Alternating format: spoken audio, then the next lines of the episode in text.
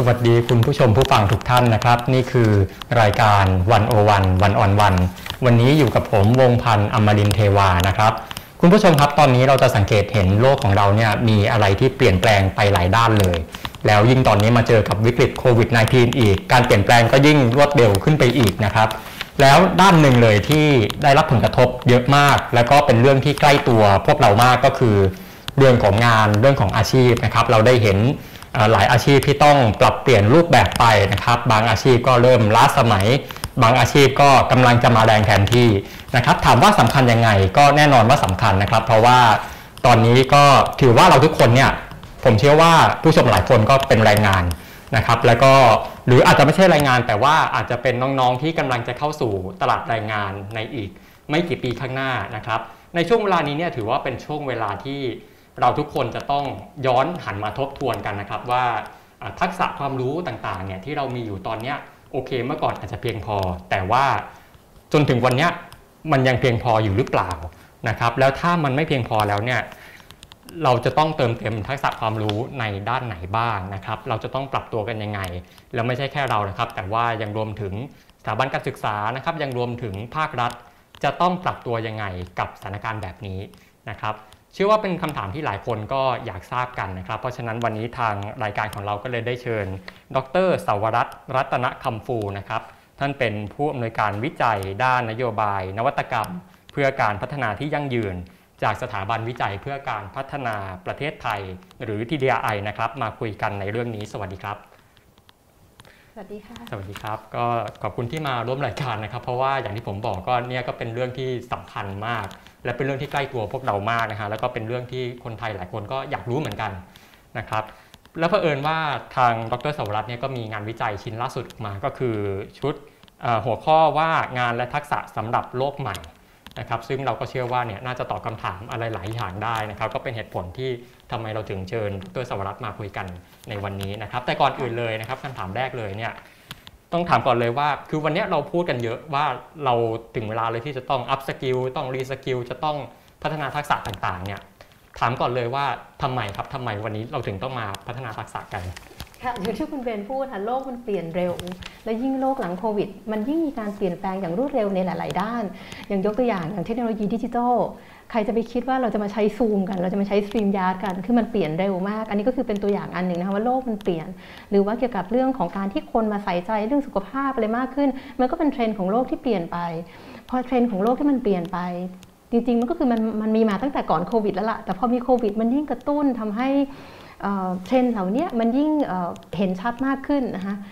พอมันเทรนด์ของโลกที่มันเป็นแบบนี้ มันก็ส่งผลต่อเรื่องงาน แล้วก็ทักษะใหม่ที่มันมีความเปลี่ยนแปลงอย่างรวดเร็ว แล้วก็ที่ที่น่าที่น่าสนใจคือว่ามันมีความหลากหลายแล้วก็ซับซ้อนมากขึ้น เพราะฉะนั้นเนี่ยทำให้เราเราอยู่เฉยไม่ได้ คือเราจะต้องมีการปรับตัวทุกคนค่ะรวมรวมทั้งตัวตัวเองด้วยนะคะอืมครับแล้วอย่างในช่วงโควิด -19 เนี่ยเอ่อ ในงานวิจัยนะครับมองถึงผลกระทบของโควิด ที่มีต่อแรงงานไทยในทุกวันนี้ยังไงบ้างครับค่ะ คือจริงๆงานวิจัยที่เรื่องงานและทักษะในโลกใหม่ค่ะมันเป็นงานที่ต่อยอดจากเรื่องเกี่ยวกับตอนนั้นที่เราทำเกี่ยวกับเรื่องการปรับ โครงสร้างแรงงานสร้างสรรค์ประเทศไทยบอกว่าเราอยากจะส่งเสริมอุตสาหกรรมสร้างสรรค์เลยค่ะแล้วนั้นเราก็เข้าไปดูแล้วเราก็พบว่าผลกระทบของโควิด ต่ออุตสาหกรรมสร้างสรรค์เนี่ยก็คือว่ามันอย่างที่เราเห็นนะคะว่าธุรกิจบางส่วนก็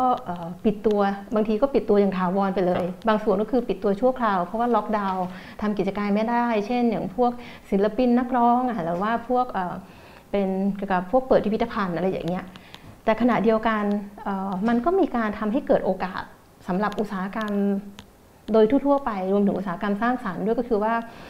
มันทำให้คนหันมาใช้เทคโนโลยีดิจิทัลมากขึ้น มีคนเอาเทคโนโลยีดิจิทัลมาเพื่อที่จะแบบเข้าถึงลูกค้ามากขึ้น เพราะว่าถ้าหากเราไม่ใช้เทคโนโลยีดิจิทัลแล้ว พอช่วงล็อกดาวน์พอตอนช่วงโควิด ไปไหนไม่ได้ สิ่งเดียวที่ทำให้เราสื่อกับลูกค้าได้ก็คือเทคโนโลยีดิจิทัลมันทำให้คนคนหันมาสนใจเรื่องนี้มากขึ้น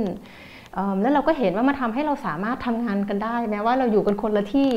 สามารถที่จะแบบเรียกว่าเป็น remote working ได้ ก็คือไม่ไม่ต้องมาเจอหน้ากันก็คุยกันได้ ใช้ซูมกันเป็นแบบเรื่องปกติไปแล้วนะคะ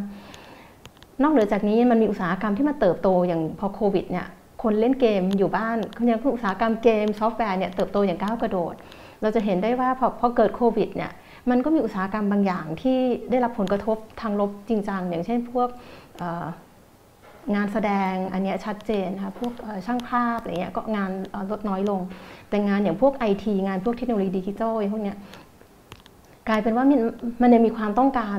สูงมากเมื่อเทียบกับอาชีพอื่นค่ะ ครับอืมทีนี้เป็นคำถามที่หลายคนอยากรู้นะครับ เพราะว่าตอนนี้คือโอเคหลายอาชีพก็ได้รับผลกระทบนะฮะบางคนเริ่มอยากเปลี่ยนงานแล้วนะครับ หรือว่าน้องๆที่บางทีอาจจะกำลังจะเข้าสู่ตลาดแรงงานในอีก ไม่กี่ปีข้างหน้าเนี่ยก็เริ่มมองหาแล้วว่า จะไปทางไหนดี ไปอาชีพไหนดีนะครับ ถามพี่ป้อมเลยครับว่าในช่วงโควิด -19 เนี่ยเราเห็นเทรนอาชีพเนี่ยเป็นยังไงครับ เทรนอาชีพไหนที่กำลังมาแรงในช่วงนี้บ้างยินดีมากค่ะ แล้วก็อยากเล่าก็เดี๋ยวจะขออนุญาต ให้ให้ดูจำ powerpoint เลยนะคะ ก็คือแบบอย่างที่เราคุยกันค่ะว่าโลกใหม่หลังโควิดเนี่ยคือทุกคนเห็นแล้วแหละว่าตั้งแต่ก่อนโควิด มันก็มีเรื่องของโลกที่เรียกว่าโลกดิจิทัลนะคะ ก็คือว่าคนมาใช้เทคโนโลยีดิจิทัลมากขึ้น เพราะยิ่งโควิดเกิดขึ้น ยิ่งคนมายิ่งมาใช้เทคโนโลยีดิจิทัลมากขึ้น อีกโลกหนึ่งที่เราเห็นก็คือเป็นโลกที่เราเรียกว่าเป็นโลกเศรษฐกิจสีเขียว ก็คือว่าคนตื่นตัวกับเรื่องสิ่งแวดล้อม มาช่วงจังหวะเดียวกับตอนที่มีโควิดละเราก็รู้สึกว่าเราใส่ใจสิ่งแวดล้อมขณะเดียวกันเราก็สั่ง food delivery เราก็พยายามทำยังไงที่เราจะรักโลก มันก็คือเป็นเทรนด์ที่มันมาด้วยกัน อีกอันนึงก็คือเป็นเรื่องของ care economy หรือว่าเศรษฐกิจใส่ใจ คนมาใส่ใจเรื่องสุขภาพทั้งกายแล้วก็ใจมากขึ้นนะคะเราจะเห็นได้ว่าแม้แต่ช่วงตอนนี้ตาม park ไอ้สวนสาธารณะคนไปวิ่งแม้แต่ว่าจะใส่หน้ากากอะไรอย่างเงี้ยก็คือ คนรู้ว่า เราต้องระวังตัวเองเพราะนั้นคือเหมือนกับว่า เราต้องระวังทั้งเรื่องกายแล้วก็เรื่องใจเพราะช่วงโควิด คนก็หดหูได้ง่ายมาก เพราะฉะนั้นนี่ก็คือเป็นสิ่งที่เราเห็นว่ามันเป็นเศรษฐกิจในโลกใหม่ที่มันจะอยู่กับพวกนี้นะคะเศรษฐกิจดิจิทัลเศรษฐกิจใส่ใจ เศรษฐกิจสีเขียวพอไอ้เทรนด์ของโลกที่มันเปลี่ยนไปแบบนี้มันก็ส่งผลต่อการที่ทักษะแรงงานที่มันความต้องการมันเปลี่ยนไปนะคะจะขอยกตัวอย่าง อันนี้เป็นตัวอย่างที่คลาสสิกมากก็คือว่าช่างซ่อมรถยนต์นะคะคือช่างซ่อมรถยนต์ปัจจุบันอย่างที่เราเห็นนะคะในภาพชิ้นส่วนต่างๆในรถยนต์มันมีประมาณ 2,000 ชิ้นน่ะแล้วก็แบบส่วนใหญ่ช่างที่เป็นทำก็คือจบทั้งด้านเครื่องกล แต่พอโลกยุคต่อไปคนใส่ใจเรื่องสิ่งแวดล้อมคนหันมาใช้รถไฟฟ้า สิ่งที่เกิดขึ้นก็คือว่าทักษะของช่างซ่อมรถยนต์เนี่ยมันจะต้องมันมันเปลี่ยนไปคือต้องรู้กับเรื่องระบบไฟฟ้าความดันสูง เพราะอะไรอย่างที่เห็นในภาพนะคะก็คือไอ้ ไฟฟ้าจากเดิมเนี่ยคือแค่ไอ้แบตเตอรี่เนี่ย 12 โวลต์แต่ถ้าเป็นแบตเตอรี่รถไฟฟ้ามัน 800 โวลต์ความรู้มันต่างกันไปโดยสิ้นเชิง อันนี้ก็เป็นตัวอย่างอันหนึ่งนะคะบอกว่าในโลกใหม่เนี่ยมันจะต้องการทักษะที่เปลี่ยนไป ถ้าหากว่าเราไม่ปรับตัวให้ทันเนี่ยเราอาจจะทำให้คนกลุ่มหนึ่งที่เสี่ยงต่อการตกงานยกตัวอย่างเช่น อย่างในภาพนะคะคือว่าช่างซ่อมรถยนต์ปัจจุบัน อันนี้ก็คือเป็นตัวอย่างที่บอกว่า เราเองก็ต้องปรับขนาดเดียวกัน รัฐก็ต้องรัฐก็ต้องรู้ว่าโลกมันเปลี่ยนรัฐจะรัฐจะอยู่แบบเดิมค่ะ ทีนี้พอโลกที่เปลี่ยนไปนะคะจะขอยกตัวอย่างว่าอย่างในมุมของเศรษฐกิจดิจิทัลนะคะ อันนี้ก็คือเป็นงานที่ World Economic Forum นะคะได้มีการศึกษาไว้นะคะ ในโลกของเศรษฐกิจดิจิทัลก็คือสิ่งที่เปลี่ยนไปก็คือ งานสำหรับโลกใหม่นะคะ เป็นงานที่เรียกว่าหลายคนอาจจะรู้จักแล้วนะคะ เช่น เป็น AI นะคะ คือแบบว่า AI specialist ผู้เชี่ยวชาญด้าน AI เป็นนักวิทยาศาสตร์ข้อมูล เป็นวิศวกรข้อมูล นักพัฒนาข้อมูลขนาดใหญ่ ค่ะ นักพัฒนาเทคโนโลยีวิเคราะห์แล้วก็จัดการข้อมูลธุรกิจ หรือว่าเป็นผู้เชี่ยวชาญความปลอดภัยไซเบอร์ เราจะเห็นได้ว่าไอ้นี่เป็นงานที่เรียกว่าเป็นงานที่มีความต้องการสูง แล้วก็รายได้ดี แต่งานที่มีความต้องการสูงแล้วก็รายได้ดีเนี่ยมันก็ต้องการทักษะที่หลากหลาย แล้วก็ซับซ้อนด้วยนะคะจะขอยกตัวอย่าง เช่น ผู้เชี่ยวชาญความปลอดภัยไซเบอร์นะคะ ตัวอย่างของทักษะก็คือ จะต้องมีความรู้ในหลากหลายด้านนะคะ ก็คือต้องจบการสายปริญญาตรีขึ้นไป มีความรู้ทางเรื่องของความปลอดภัยไอทีมีความรู้เรื่องของไอทีขั้นสูง มีความรู้ด้านระบบเครือข่ายคอมพิวเตอร์ ต้องรู้ภาษาอังกฤษ เพราะว่าต้องสามารถเขียนโค้ดได้อ่านโค้ดได้ มีความสามารถในการแก้ปัญหาที่ซับซ้อน สามารถใช้เหตุผลได้หลายรูปแบบ แล้วก็ต้องมีความไวต่อปัญหา เพราะมันเหมือนกับว่าพอเจอปัญหาปุ๊บต้องรีบเข้าไปแก้ไข อันนี้คือสิ่งที่บอกว่าเป็นตัวอย่างจะเห็นได้ว่า งานอันนี้เป็นตัวอย่างของงานที่บอกว่ารายได้ดี แต่ว่ามันก็ไม่ง่ายค่ะ ตัวอย่างต่อไปนะคะเราไปดูกันก็คือโลกในงานที่เรียกว่าเป็นงานในเศรษฐกิจใส่ใจนะครัคะบอย่างที่บอกค่ะว่าคนมาใส่ใจเรื่องสุขภาพกายและใจมากขึ้นเอ่อ งานที่มีความต้องการสูงแล้วก็รายได้ดี เช่น งานอย่างพวกนักสุขภาพจิต เป็นผู้ช่วยนักกายภาพบำบัดน้องๆ ในออฟฟิศหลายคนบอกว่าเป็นออฟฟิศซินโดมเพราะว่า work from home มากหลังแข็งนักรังสีวิทยา เพราะว่าคนใส่ใจเอ๊ะเราเกิดอะไรมีอะไรหรือเปล่า ก็ไปรีบไปหาหมอเร็ว รีบไปหา therapist เร็ว ผู้ฝึกซ้อมนักกีฬาเทรนเนอร์เป็นตำแหน่งที่จะเห็นได้ว่า คนคนเดี๋ยวนี้บอกว่ายอมที่จะจ่ายให้กับเทรนเนอร์เพราะรู้สึกว่าอยากออกกำลังกายครับให้มันถูกอ่าถูกหลักเนี่ยอ่านักสรีรวิทยาการออกกำลังกาย หรือว่าคนที่ช่วยดูแลเรื่องบริการสันทนาการ ผู้ช่วยด้านการดูแลส่วนตัวไม่ว่าจะดูแลผู้สูงอายุ หรือว่าดูแลเด็กนะคะทักษะนะคะเช่นเดียวกันค่ะ ทักษะในงานของในงานในเศรษฐกิจใส่ใจนะคะยกตัวอย่างเช่น ผู้ช่วยนักกายภาพบำบัดนะคะอันนี้จะเป็นงานที่คนไทยเอ่อจำนวนมากสามารถปรับไปได้ไม่ยากนัก มีความรู้ในเรื่องของกายภาพบำบัดนะคะมีความรู้ด้านมาตรฐานบริการ มีสุขภาพแข็งแรงถึงจะไปดูแลคนอื่นได้ ทักษะไอทีพื้นฐานจะต้องรู้ สามารถใช้ซอฟต์แวร์ด้านการแพทย์ได้ รู้ภาษาอังกฤษ มีความสามารถในการสื่อสาร มีความใส่ใจผู้อื่น มีความไวต่อปัญหา คือถ้าเห็นคน เช่นผู้สูงอายุจะหกล้ม หรือว่าคนที่เรากำลังดูแลอยู่จะหกล้มก็คือเข้าไปช่วยได้ทัน อันนี้ก็คือเป็น skill ซึ่งจะเห็นได้ว่าอันนี้เป็นเป็นเทรนด์ที่คนไทยจำนวนมากสามารถที่จะปรับไปได้ไม่ยาก อีกกลุ่มหนึ่งนะคะของงานที่เรียกว่าเป็นเศรษฐกิจสีเขียว อันนี้อาจจะเป็นอันที่คนไทยอาจจะไม่ค่อยคุ้นกันนัก แล้วก็ถ้าหากว่าเราจะไปทางสายนี้เนี่ยแปลว่าเราต้องปรับตัวกันอยู่มาก ตัวอย่างงานที่มีความต้องการสูงแล้วก็รายได้ดี เช่น นักเทคนิคด้านเชื้อเพลิงชีวภาพ นักเทคนิคด้านพลังงานหมุนเวียน ไม่ว่าจะเป็นพลังงานลมพลังงานแสงอาทิตย์นะคะนักการตลาดสีเขียว ผู้เชี่ยวชาญด้านทรัพยากรน้ำแล้วก็ผู้เชี่ยวชาญด้านความยั่งยืน อันนี้ก็เช่นเดียวกันค่ะอย่างที่บอกว่าทักษะที่ต้องการเนี่ยมันก็ไม่ง่ายนักนะคะดูตัวอย่างเช่น ผู้เชี่ยวชาญด้านความยั่งยืนจบปริญญาตรีขึ้นไปรู้ในหลากหลายด้านมาก ไม่ว่าจะเป็นเรื่องสิ่งแวดล้อม เรื่องวัสดุและอาคาร ความรู้ด้านกฎหมาย มีความรู้ไอทีพื้นฐาน ภาษาอังกฤษต้องครับดี มีความสามารถในการคิดเชิงวิพากษ์หรือว่า critical thinking แล้วก็สามารถสื่อสารได้ด้วย อันนี้ก็คือเป็นตัวอย่างค่ะว่าในโลกใหม่เนี่ยพอเราพูดถึง 3 โลกเนี่ยโลกเอ่อเศรษฐกิจดิจิทัลโลกเศรษฐกิจใส่ใจเศรษฐกิจสีเขียว ทักษะและงานมันก็เปลี่ยนแปลงไปด้วย แล้วเราจะเห็นได้ว่าใน 3 โลกเนี่ยโลกที่เราจะสามารถจะปรับไปได้ไม่ยากจะเป็นโลกของเศรษฐกิจใส่ใจ เพราะว่าเราจะ คือคนไทยเราก็จะแบบมีความใส่ใจเกี่ยวกับว่าโอเค มีเรื่องของความสุภาพแล้วก็เรามันเป็นทักษะที่ที่เราที่เรามีขณะที่งานอย่างพวกเเช่น ผู้เชี่ยวชาญด้านความยั่งยืนไอ้โลกสีเขียวอย่างเงี้ยหรือว่าโลกเศรษฐกิจดิจิทัลเป็นอันที่เราจะต้องปรับตัวไปอีกมาก ในการที่จะนำไปสู่สิ่งที่เรียกว่างานที่มีรายได้สูงค่ะครับฟังพี่ป้อมพูดมาเนี่ยคือทุกอย่างใกล้ตัวหมดเลยนะครับทางเรื่องดิจิตอลเนี่ยเราก็ใช้มากขึ้นนะฮะหรือตอนที่ พี่ป้อมยกตัวอย่างถึงอ่าช่างซ่อมรถที่บ้านผมก็เปิดอู่ซ่อมรถโอ้นะครับก็ใกล้ตัวมากนะฮะหรือว่าเรื่องเศรษฐกิจใส่ใจเนี่ยเรื่องสุขภาพต่างๆเนี่ยคือไม่ติดโควิดก็จริง แต่ว่าก็เป็นออฟฟิศซินโดรมกันผมก็เป็นหนักออฟฟิศนี่ก็เป็นหนักกันกันหลายคนนะครับค่ะครับนี่เป็นเรื่องใกล้ใกล้ตัวเรามากนะฮะแล้วก็อ่าพี่ป้อมเนี่ยก็ได้พูดถึงอ่ายกตัวอย่างหลาย ๆ อาชีพขึ้นมา แล้วก็ยกตัวอย่างว่าอ่าถ้าเกิดว่าใครสนใจอาชีพนี้เนี่ยทักษะในอนาคตในโลกหลังโควิดเนี่ยต้องการทักษะแบบไหนบ้างนะครับ ซึ่งถ้าถ้าเกิดว่ามองดูจากหลาย ๆ อาชีพที่พี่ป้อมยกตัวอย่างขึ้นมาเนี่ยคือบางทีเราจะเห็นแพทเทิร์นอะไรบางอย่างร่วมกันนะครับก็ถามพี่ป้อมต่อเลยครับว่า แล้วการที่จะเป็นแรงงานที่ตอบโจทย์กับโลกหลังโควิดเนี่ยอ่าทักษะที่เราจะต้องมีเนี่ยต้องมีอ่ามีทักษะประเภทไหนบ้างครับค่ะคือนอกเหนือจากเอ่อทักษะวิชาชีพที่เราจะต้องมีมีอยู่แล้วนะคะครับในโลกใหม่เนี่ย มันจะเป็นโลกที่อย่างที่บอกค่ะมันมันต้องการทักษะที่หลากหลาย แล้วก็ซับซ้อนนะคืออย่างถ้าเอ่อจะขอพูดทักษะที่เอ่อสที่คนพูดถึงกันมากๆนะว่าในโลกยุคใหม่เป็นยังไง โลกแบบเดิมอะรู้ลึกเรื่องเดียวก็พอแล้วอืมแต่โลกยุคใหม่อย่างที่ที่เราเห็นตัวอย่างไม่ว่าจะเป็นเอ่อผู้เชี่ยวชาญด้านความปลอดภัยไซเบอร์ หรือว่ากับผู้เชี่ยวชาญด้านความยั่งยืนเนี่ยเราจะเห็นว่าเขามีทักษะที่หลากหลายนะคะ เพราะฉะนั้นเนี่ยคือในโลกยุคใหม่ เราต้องมีทักษะที่หลากหลาย รู้ลึกอย่างเดียวแบบรูปตัวไอเนี่ยมันไม่พอละมันต้องรู้รู้ลึกแล้วก็รู้กว้างด้วยในหลายเรื่องแบบรูปตัวทีหรือว่าต้องรู้ลึกหลายอย่างเนี่ยอย่างในรูปเนี่ยคืออย่างน้อยรู้ลึกสองอย่าง แล้วก็สามารถเชื่อมโยงกันได้แบบรูปตัวพายหรือว่าต้องมีความสามารถในการบูรณาการแล้วก็สังเคราะห์ได้ ก็คือว่ารู้ลึกในหลายเรื่องแล้วก็สุดท้ายให้มันมาบูรณาการ integrate กันได้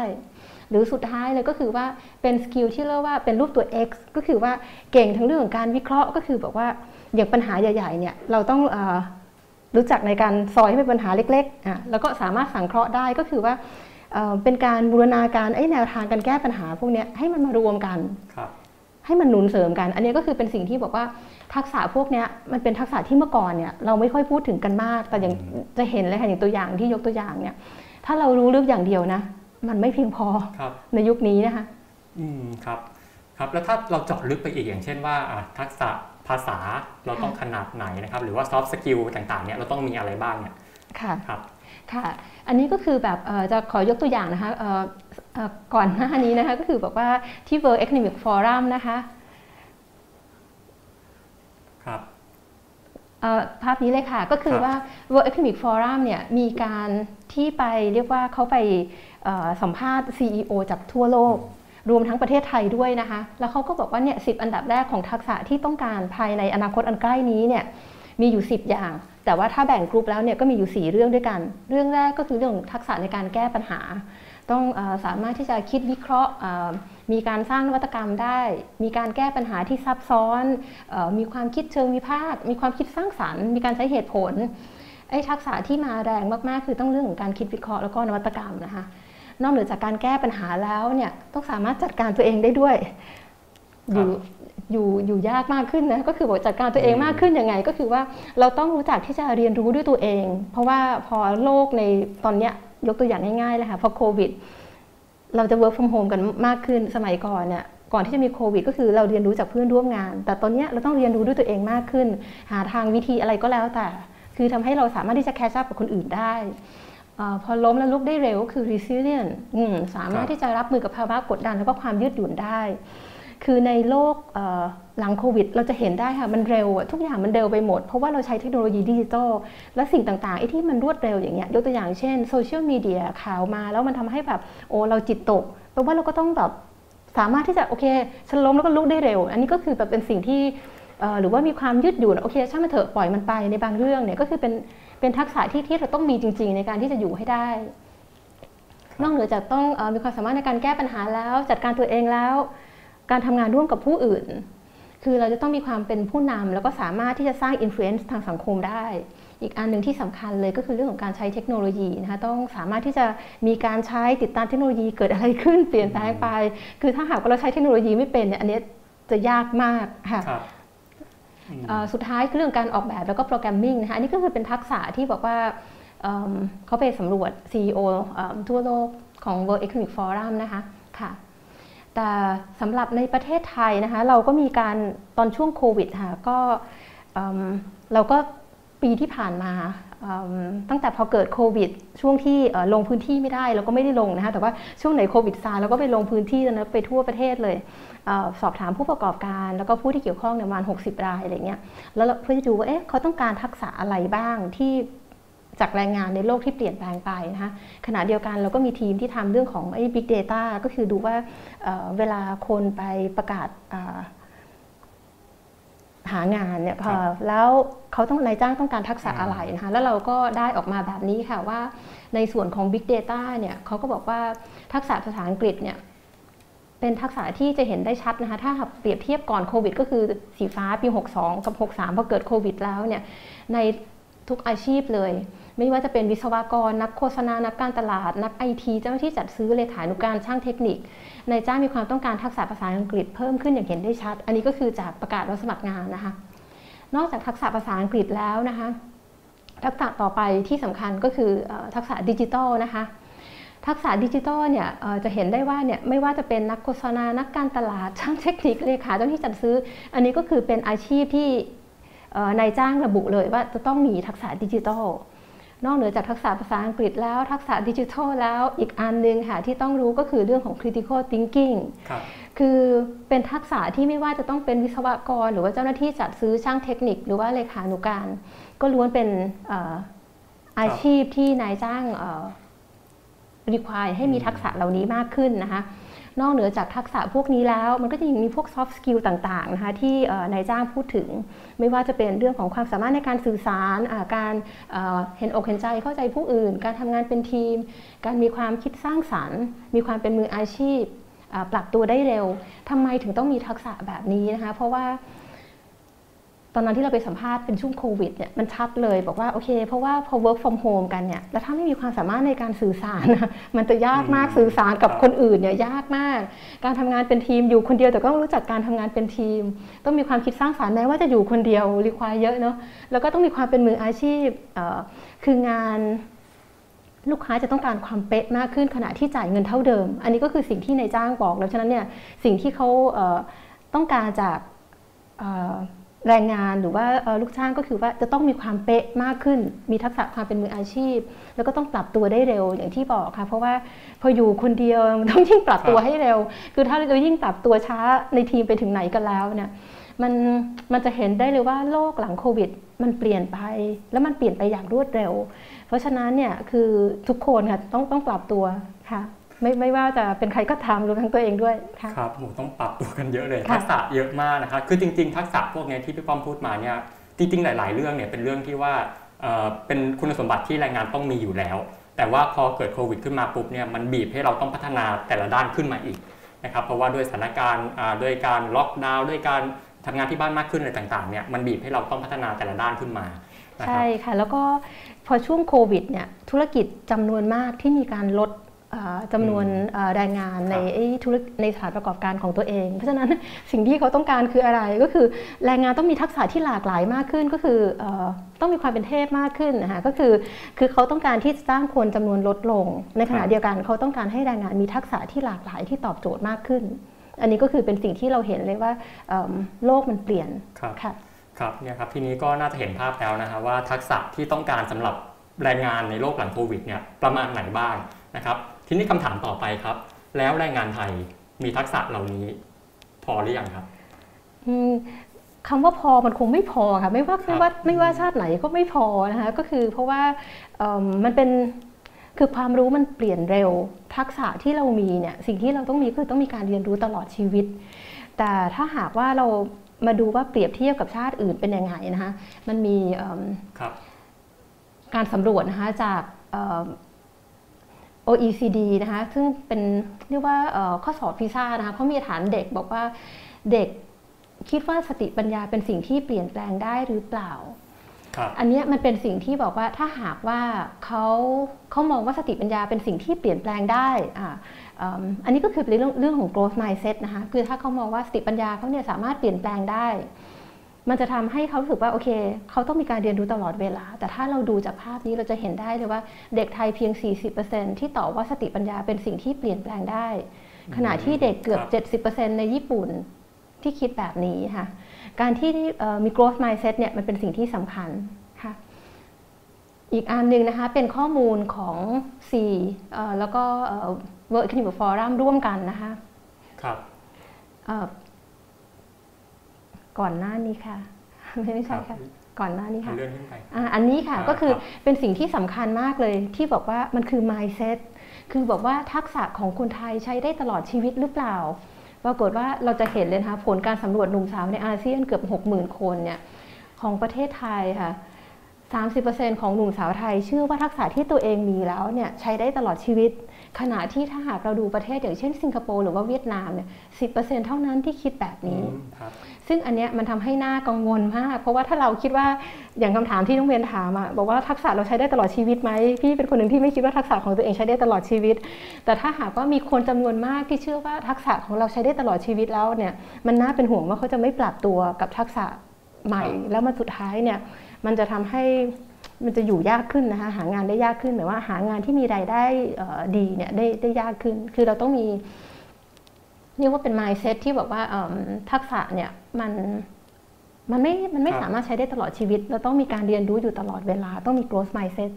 ค่ะครับคืออย่างนี้แปลว่าปัญหาใหญ่เลยก็คือเรื่องของ mindset ของคนที่ว่าอาจจะยังมี growth mindset ไม่เพียงพอนะครับซึ่งมันทำให้คนไทยเนี่ยอาจจะไม่ตื่นตัวที่จะไปหาความรู้เพิ่มเติมที่จะพัฒนาทักษะตัวเองทั้งที่ว่าในทุกวันนี้พอเกิดโควิดเนี่ยจริง ๆ มันเป็นเรื่องที่จำเป็นมากนะครับถ้าอย่างนั้นเนี่ยพอปัญหานี้เกิดขึ้นเนี่ย พอจะมีแนวทางไหนไหมครับที่เราจะกระตุ้นให้คนไทยเนี่ยตื่นตัวที่จะพัฒนาทักษะตัวเองมากขึ้นนะครับ คือเรื่อง growth mindset มันก็เป็นส่วนหนึ่งค่ะ แต่ว่าจริง ๆ แล้วอะส่วนหนึ่งมันก็สะท้อนจากการที่ถ้าหากฐานะทางครอบครัวไม่ดีนะคะในการที่เขาจะมีโอกาสในการที่จะได้เรียน มีโอกาสในการที่จะได้ฝึกอบรมเนี่ยมันก็น้อย คือ มันมีข้อมูลออกมาค่ะบอกว่าคนไทยที่อายุ 15-24 ปีที่ไม่ได้ศึกษา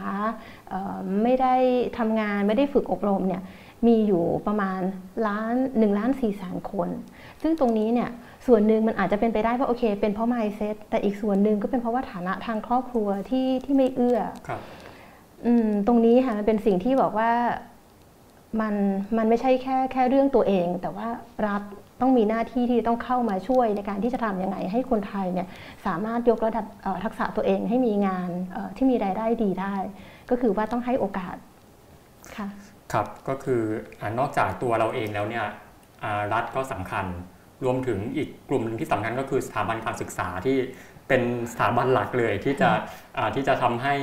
เขาเรียกว่าที่จะทำให้คนเนี่ยมีความตื่นตัวไหมที่จะพัฒนาทักษะตัวเองนะครับแน่นอนว่าสถาบันการศึกษาเนี่ยเป็น เป็นสถาบันที่สำคัญมากในสังคมเกี่ยวกับเรื่องนี้ใช่ค่ะพอพอพูดถึงเรื่องสถาบันการศึกษา มันน่าสนใจตรงที่ว่าเมื่อกี้ที่เราบอกว่าโอเคมีคนกลุ่มหนึ่งที่ไม่ได้เรียนไม่มีโอกาสได้เรียน แต่ มันก็มีคนกลุ่มหนึ่งที่แม้เข้าไปเรียนแล้วนะคะก็ยังมีการออกกลางคันอยู่มาก มีสถิติที่น่าสนใจที่อยากจะเอาให้ดูนะคะก็คือบอกว่าเราจะเห็นได้ว่าน้องๆที่เรียนปวช ปี 1 ปี 2 ปี3เนี่ยอัตราการออกกลางคันเนี่ยประมาณ 15-16%พอปวสเนี่ยอัตราการออกกลางคันวัน13% คนที่เรียนปริญญาตรีเนี่ยออกอังคารวัน 16-17%มันสะท้อนอะไรนะคะ คือจากข้อมูลเราก็ไปดูนะคะว่าเอ๊ะเกิดอะไรขึ้น คือมันจะมันจะมีเขาจะให้เหตุผลนะคะว่าทำไมนักเรียนอาชีวะถึงออกกลางคัน ซึ่งก็เพราะว่ามีมันมีแบบเหตุผลที่หลากหลายมาก แต่เหตุผลที่สำคัญตัวหนึ่งเลยก็คือเรื่องของปัญหาครอบครัว ซึ่งมันมันก็สะท้อนไปถึงเรื่องว่าความไม่พร้อม ความไม่พร้อมในเรื่องการที่จะส่งส่งลูกเรียนหนังสือค่ะโอเค แม้ว่าโอเค บอกว่าประเทศไทยบอกว่าเราให้เด็กเรียนฟรีได้ 15 ปีจนกระทั่งจบปวช แต่ในความเป็นจริงแล้วเนี่ยแม้เขาว่าเขาจะสามารถเรียนได้ฟรี แต่ว่าถ้าหากว่าฐานะทางบ้านเขายากจนเขาก็ต้องออกไปทำงาน อันนี้เพราะว่าเขาก็ต้องมองว่ามันเป็นค่าเสียโอกาสของเขาหรือเปล่า ถ้าเกิดว่าเขาเอาเวลาไปเรียนขณะที่ยังมีแบบพ่อแม่ น้องอะไรที่เขาต้องเลี้ยงดู มันมันมันสะท้อนให้เห็นว่ารัฐต้องมาคิดแล้วเพราะว่า ในการที่เราบอกว่าให้เรียนหนังสือฟรีได้ 15 ปีเนี่ยมันอาจจะไม่ตอบโจทย์ คือถ้าตราบใดที่มันยังมีเรียกว่าประเทศไทยยังมีคนที่ยากจนอยู่มากเนี่ยต่อให้เขาได้เรียนฟรีอะเขาก็ไม่มีโอกาส อันนี้ก็คือเป็นตัวหนึ่งนะคะอย่างเรื่องสถาบันการศึกษาเราบอกว่าโอเคส่วนของปริญญาตรีเองนะคะที่เราเห็นว่าเด็กจบเด็กแม้ว่า เรียนไปจนจบแล้วจบปริญญาตรีแล้วออกมาแล้วเป็นยังไงนะคะในภาพรวมก็คือว่ารายได้เฉลี่ยนะคะก็คือเป็นมีเดียนอินข้ามของนักศึกษาจบใหม่ที่เป็นข้อมูลที่ดีมากของสกอนะคะคือเขามีการสำรวจก็คือว่าพอบัณฑิตจบใหม่ แล้วเขาก็มีการถามว่าโอเคได้งานได้งานหรือเปล่าได้รายได้เท่าไหร่อันนี้ก็คือเป็นรายได้ของบัณฑิตจบใหม่ ภาพรวมแล้วเนี่ยในประเทศไทยเนี่ยก็คือว่าบัณฑิตจบปริญญาตรีเนี่ยได้รายได้เฉลี่ยมัธยฐานอยู่ที่ประมาณ 15,000 บาท แต่ หากถ้าเราไปดูตามประเภทของมหาวิทยาลัยนะคะมันก็มีสิ่งที่สะท้อนอยู่บางอย่าง ก็คือถ้าเป็นพวกมหาวิทยาลัยวิจัย เช่นจุฬามหิดลเกษตรธรรมศาสตร์นะคะก็จะมีรายได้เฉลี่ยเนี่ยสูงเมื่อเทียบกับมหาวิทยาลัยอื่นนะคะในส่วนของมหาวิทยาลัยเอกชนเอง มหาวิทยาลัยรัฐอื่น ๆ หรือว่าราชมงคลเนี่ยเรียกว่าเรียกว่า perform ได้อยู่ในระดับที่ถือว่าโอเคเลยนะคะก็คืออยู่ในระดับ median แต่ว่าถ้าอย่างบัณฑิตที่จบใหม่จากราชภัฏเนี่ยรายได้มัธยฐานเนี่ยค่อนข้างต่ำกว่ามหามหาวิทยาลัยประเภทอื่น ประมาณ 12,000 บาท ซึ่งตรงนี้นะคะมันก็มันก็มันมาจากหลายสาเหตุค่ะก็คือว่าบางทีมันเป็นเรื่องของความไม่พร้อมของหลักสูตร ความไม่พร้อมของอาจารย์ที่สอนหรือว่าน้องๆที่เข้าไปก็คือว่า อาจจะต้องมีการแบบเรียกว่าความพร้อมอาจจะไม่เท่ากันอย่างเช่นอาจจะมาจากฐานะ ทางครอบครัวที่เขาต้องทำงานไปด้วยเรียนไปด้วยอะไรเงี้ยมันมีเหตุผลหลายปัจจัยมากในการที่ในการที่บอกว่าทำไมราชพัฒน้องๆที่จบจากมหาวิทยาลัยราชพัฒถึงมีรายได้ที่ต่ำกว่านะคะแต่อันหนึ่งซึ่งเราก็อยากรู้ว่าเอาถ้าหากว่าเราตัดปัจจัยอื่นไป แล้วเราดูเฉพาะส่วนของสถาบันอุดมศึกษา เช่น ถ้าเราเปรียบเทียบราชพัฒสองแห่ง แห่งที่1เนี่ยน้องจบมาแล้วได้เงินเดือน 15,000 บาท มหาวิทยาลัยราชพัฒแห่งที่ 2 จบออกมาแล้วได้ 12,000 บาทต่อเดือน อันนี้ก็คือด้านบริหารธุรกิจสาขาการตลาดนะคะแล้วก็เราก็เลือกจังหวัดที่อยู่ใกล้เคียงกัน เพราะว่าถ้าเกิดเราเปรียบเทียบกรุงเทพกับสมมติยะลา หรือว่ากรุงเทพกับเชียงใหม่อย่างเงี้ยมันก็ไม่ไม่แฟร์อันนี้ก็คืออยู่ในจังหวัดที่ใกล้เคียงกัน แล้วซึ่งเราก็พบว่ามันมีความแตกต่างกัน ก็คือว่ามหาวิทยาลัยราชภัฏแห่งที่ 1 ที่บัณฑิตจบใหม่ได้ 15,000 บาทต่อเดือนเนี่ยจะมีความเข้มข้นของการเรียนภาษาต่างประเทศมากกว่า มีการเปิดสอนวิชาด้านเทคโนโลยีดิจิทัลมากกว่า แล้วก็มีเรื่องของอาจารย์ที่เรียกว่าจบสาขาที่ตรง แล้วก็จบระดับเนียเอกมากกว่า อันนี้ก็คือเป็นสิ่งที่เราเห็นนะคะว่า อันนี้ก็คือเป็นสิ่งที่บอกว่าถ้าหากว่าเราตัดตัวแปรอื่นเลย มองเฉพาะหลักสูตรแล้วเนี่ยสถาบันการศึกษาก็ต้องมีการปรับเปลี่ยนเหมือนกัน ก็ไปสู่คำถามที่เป็นถามว่าสถาบันการศึกษาควรทำอะไรก็คือว่า ก็คือก็ต้องมามองว่าหลักสูตรที่เราสอนมันมัน มันมันมันมีการปรับเปลี่ยนไปตามโลกที่เปลี่ยนไปหรือเปล่า เราพูดกันมากเรื่องทักษะภาษาอังกฤษทักษะดิจิทัลแต่ว่าหลักสูตรยังไม่ได้ตอบโจทย์ค่ะครับอืมทีนี้เราเห็นปัญหาว่าเออบางทีเรื่องของอทักษะของแรงงานไทยในอาจจะหลาย ๆ คนเนี่ยที่ว่าอาจจะยังไม่ตอบโจทย์กับโลกยุคใหม่นะครับ แล้วซึ่งพี่พี่ป้องก็ชี้ให้เห็นเลยว่าสถาบันการศึกษาเนี่ยคือเป็นเป็นพื้นฐานที่สำคัญมาก เนี่ยเราจะเห็นเลยว่าอย่างรัชพัฒแห่งที่ 1 แห่งที่2เนี่ยแห่งแรกสอนภาษาต่างประเทศเข้มข้นกว่าสอนเรื่องดิจิทัลมากกว่าเนี่ยแค่นี้ก็ส่งผลกับเงินเดือนแล้วนะครับส่งผลกับเรื่องของโอกาสการทำงานแล้วนะครับทีทีนี้ก็อยากจะชวนคุยต่อนะครับว่าแล้วหลังจากนี้สถาบันการศึกษาเนี่ยท่ามกลางโลกที่มันเปลี่ยนไปเยอะนะครับท่ามกลางตลาดแรงงานที่หน้าตาเปลี่ยนไปเนี่ยสถาบันการศึกษาเนี่ยมีแนวทางที่จะปรับตัวได้ยังไงบ้างครับ ค่ะ จริงๆแล้วในประเทศไทยเองสถาบันการศึกษาก็พยายามปรับตัวมานะคะเขาก็ทำหลาย ๆ อย่างอย่างที่ยกตัวอย่างเช่น อย่างเช่นมุกอย่างเงี้ยก็คือเป็นหลักสูตรการเรียนการสอนออนไลน์ขนาดคลาสขนาดใหญ่นะคะแต่อันนี้มันก็ยังไม่ตอบโจทย์ปัญหาเรื่องของความรับผิดรับชอบ คือปัญหาใหญ่ที่สุดอย่างเมื่อกี้ที่เราคุยกันที่เรายกตัวอย่างหลักสูตรนะก็คืออะไรก็คือว่าสถาบันการศึกษาสอน ทักษะที่มันไม่ตรงกับความต้องการของตลาด ไม่ว่าจะเป็นทักษะดิจิทัลหรือทักษะภาษาอังกฤษเพราะนั้นหัวใจสำคัญเลยก็คือว่าต้องมีการสอนทักษะที่เป็นที่ต้องการของตลาด เพื่อที่ทำให้บัณฑิตสามารถมีทักษะเหล่านี้ไปได้งานที่ดีได้ แต่ถ้าอย่างมุกเนี่ยก็คือโอเคอะก็ก็เป็นเป็นหลักสูตรที่ดีก็คือทำให้คนเข้าถึงการเรียนได้มากขึ้น แต่ว่ามันก็ยังไม่ตอบโจทย์เกี่ยวกับเรื่องความรับผิดรับชอบในการที่จะต้องสอนทักษะที่ตรงตามความต้องการของตลาด หรือมี นอกเหนือจากนี้ก็คือมีที่เรียกว่าเครดิตแบงก์คือธนาคารหน่วยกิจนะคะก็คือบอกว่าโอเค สามารถสะสมหน่วยกิจได้ อันนี้ข้อดีก็คือว่าไม่ต้องจบภายใน 4 ปีก็ได้นะก็คืออสะสมไปเรื่อยๆ แต่อันนี้ก็ปัญหาเดิมอีกค่ะก็คือว่าโอเค แม้ว่าจะทำให้มีความยืดหยุ่นกับผู้เรียน แต่ปัญหาก็คือว่ามันก็ยังไม่ได้ตอบโจทย์กับเรื่องการที่หลักสูตรจะตรงตามความต้องการของตลาดหรือเปล่า แล้วโดยเฉพาะอย่างยิ่งถ้าหากสาขาที่ความรู้เปลี่ยนเร็ว เช่นไอทีอย่างเงี้ยให้สะสมไปเรื่อยๆ ยาวๆเนี่ยอันเนี้ยอาจจะอาจจะไม่ไม่ไม่ไม่ใช่วิธีที่ดีนะคะหรือมีการทำสิ่งที่อันนี้เป็นตัวอย่างที่ดีว่าอันนี้ช่วยตอบโจทย์เรื่องของอทักษะได้จริง ก็คือสิ่งที่เรียกว่า work integrated learning นะคะก็คือเป็นก็คือบอกว่าให้มีการเรียนใน ในสถาบันการศึกษาด้วย แล้วก็มีการไปทำงานในสถานประกอบการด้วย ตรงนี้คือสิ่งที่ดี เพราะว่าทำให้ผู้เรียนได้เรียนรู้จากการทำงานจริงนะคะทำให้แบบมีทักษะที่ตรงกับความต้องการของตลาดเรามีการไปสัมภาษณ์สถาบันการศึกษาอันนึงนะคะ ซึ่งเขาก็จับมือกับสถานประกอบการ สถานประกอบการบอกชัดเลยว่าเพราะโครงการแบบนี้เขายอมจ่ายเพิ่มขึ้น สมมติว่าเงินเดือนเฉลี่ยทั่วไปหมื่นห้าแต่ถ้าเด็กที่จบจากโครงการนี้เขาให้เขาให้ได้ถึงหมื่นเก้าเพราะว่า ไม่ต้องเสียเวลาในการที่ต้องมาฝึกใหม่อีกหกเดือนอย่างเงี้ยซึ่งอันนี้เป็นตัวอย่างที่ดีนะแต่ปัญหาคือว่าประเทศไทยเรายังมีโครงการแบบนี้น้อยไปหน่อยค่ะพี่ป้องอย่างอย่างเราจะเห็นบางทีว่าบางสถาบันการศึกษาเนี่ยจะมีการให้นักศึกษาต้องฝึกงาน ซึ่งซึ่งอันนี้จะมีอยู่อยู่แล้วในหลายมหาวิทยาลัยครับ แล้ว แล้วอย่างโครงการนี้ WIL เนี่ยมันมันจะมันจะต่างกับทั่ว ๆ ไปยังไงครับ ค่ะ คือ work integrated learning เนี่ยคืออย่างถ้าอย่างนักศึกษาฝึกงานเนี่ยอาจจะฝึกแบบเทอมเดียวอะไรอย่างนี้ใช่ไหมคะแต่อันเนี้ยเช่น ตั้งแต่ปี 2 เลยไปอยู่ด้วยอ่าหรือตั้งแต่ปี 1 เลย คือส่วนใหญ่จะบอกตั้งแต่ปี2เนี่ยสองสามสี่อะไรอย่างเงี้ยนะคะเดี๋ยวจะอันนี้พอพูดถึงอันเนี้ยขอจะตัวอย่าง EEC model นะอันนี้ชัดเลยว่าเป็นเป็นโครงการที่แบบเขาบอกว่าเขาต้องการให้มีนักลงทุนเข้าไปในพื้นที่ EEC แล้วนักลงทุนก็ พอถามเพนทีไรนักลงทุนก็จะบอกว่าเรื่องแรงงานแรงงานทักษะ ซึ่งไม่ตรงกับความต้องการของอนักลงทุนใน EEC เขาก็เลยมีโครงการนี้ขึ้นมาคือ EEC Model คือพัฒนา